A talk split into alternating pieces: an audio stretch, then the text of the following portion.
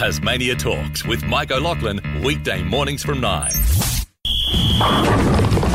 Always a pleasure to have a chat to this very busy gentleman, Mr. Brent Costello, host of the Waterboys Win News and More. Brent, good morning. Good morning to you, Mike. How are you? Good. A lot to cover off. We'll get on to abseil. And, and look, I missed the Jack Jumpers and I was so, uh, I want to know about all that. But tell me first up, the Masters. Yeah, it was a, a disappointing end, really, for, for Cam Smith. He was uh, sort of pushing to win and uh, ended up tied for 30 triple bogeyed one of the holes this morning when he was in a pretty sweet spot, mm. and uh, unfortunately finished uh, one over for his final round to finish five under for the tournament. So Scheffler from uh, the United States got the job done, uh, three shots clear of Rory McIlroy, who had a, a really good final round, uh, eight under. So wow. he uh, came flying home to finish yeah. second. But uh, yeah, unfortunately for Cam Smith, uh, it wasn't to be. But yeah, I'm sure a big title's not too far away for him. Yeah, too right. Some uh, good golf, and I saw the crowds. I saw the the, the obviously news while they're covering Formula One. The crowds were unbelievable back in there after two years to see see the racing. Wasn't it amazing? Yeah, it was good to see, wasn't it? Oh. Um, Melbourne certainly back to life. There's no doubt about that. Yeah. So I saw people tweeting about all the events on there, not just the Formula One over the weekend, but the whole city was up and about. So yeah, great to see. Um, Charles Leclerc winning as well, which was a, a wonderful result um, for him. He's obviously taken a, a, pretty big lead in the championship now. Daniel Ricciardo finishing in sixth, so we spoke about the pressure that would have been on him heading into the race, uh, a bit like Ash Barty at the Australian Open, all eyes on him in his uh, home country event. But uh, yeah, not a bad result uh, for him and his team after a, a tough start to the season.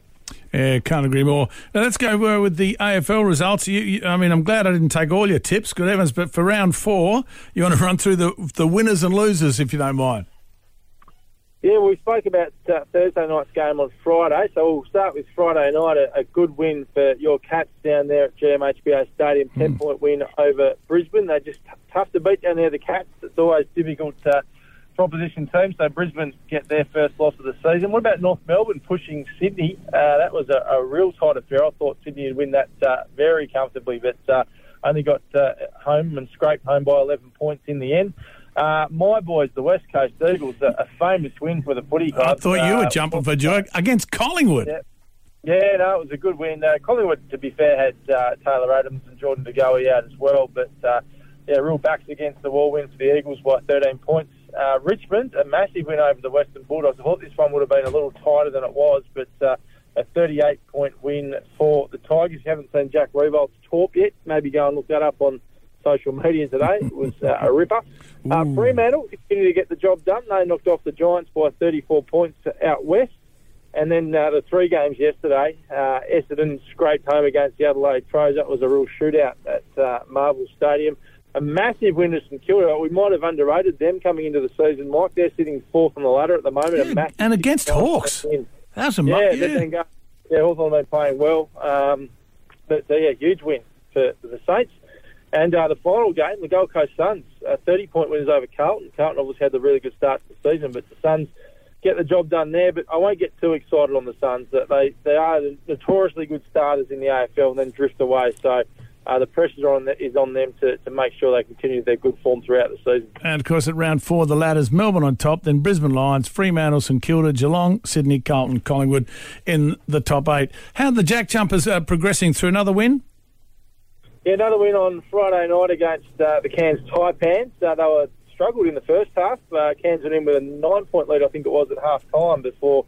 Uh, a massive third quarter got uh, the boys back on track and, and they ran away with the win in the end. But uh, Unfortunately, the teams above us, as we've spoken about, keep winning, uh, which isn't helping our cause. We're in fifth at the moment, uh, 14 wins, 11 losses. Uh, the good news is we can't have more losses than wins this season now. We've got three games left, so the worst case scenario will be 14 wins, 14 losses. But hopefully, we bump up that wins column a little bit more than the 14 we've got now. We've got uh, a game back here on Friday night, an away game at home, if that makes sense. New Zealand will host us at MyState Bank Arena.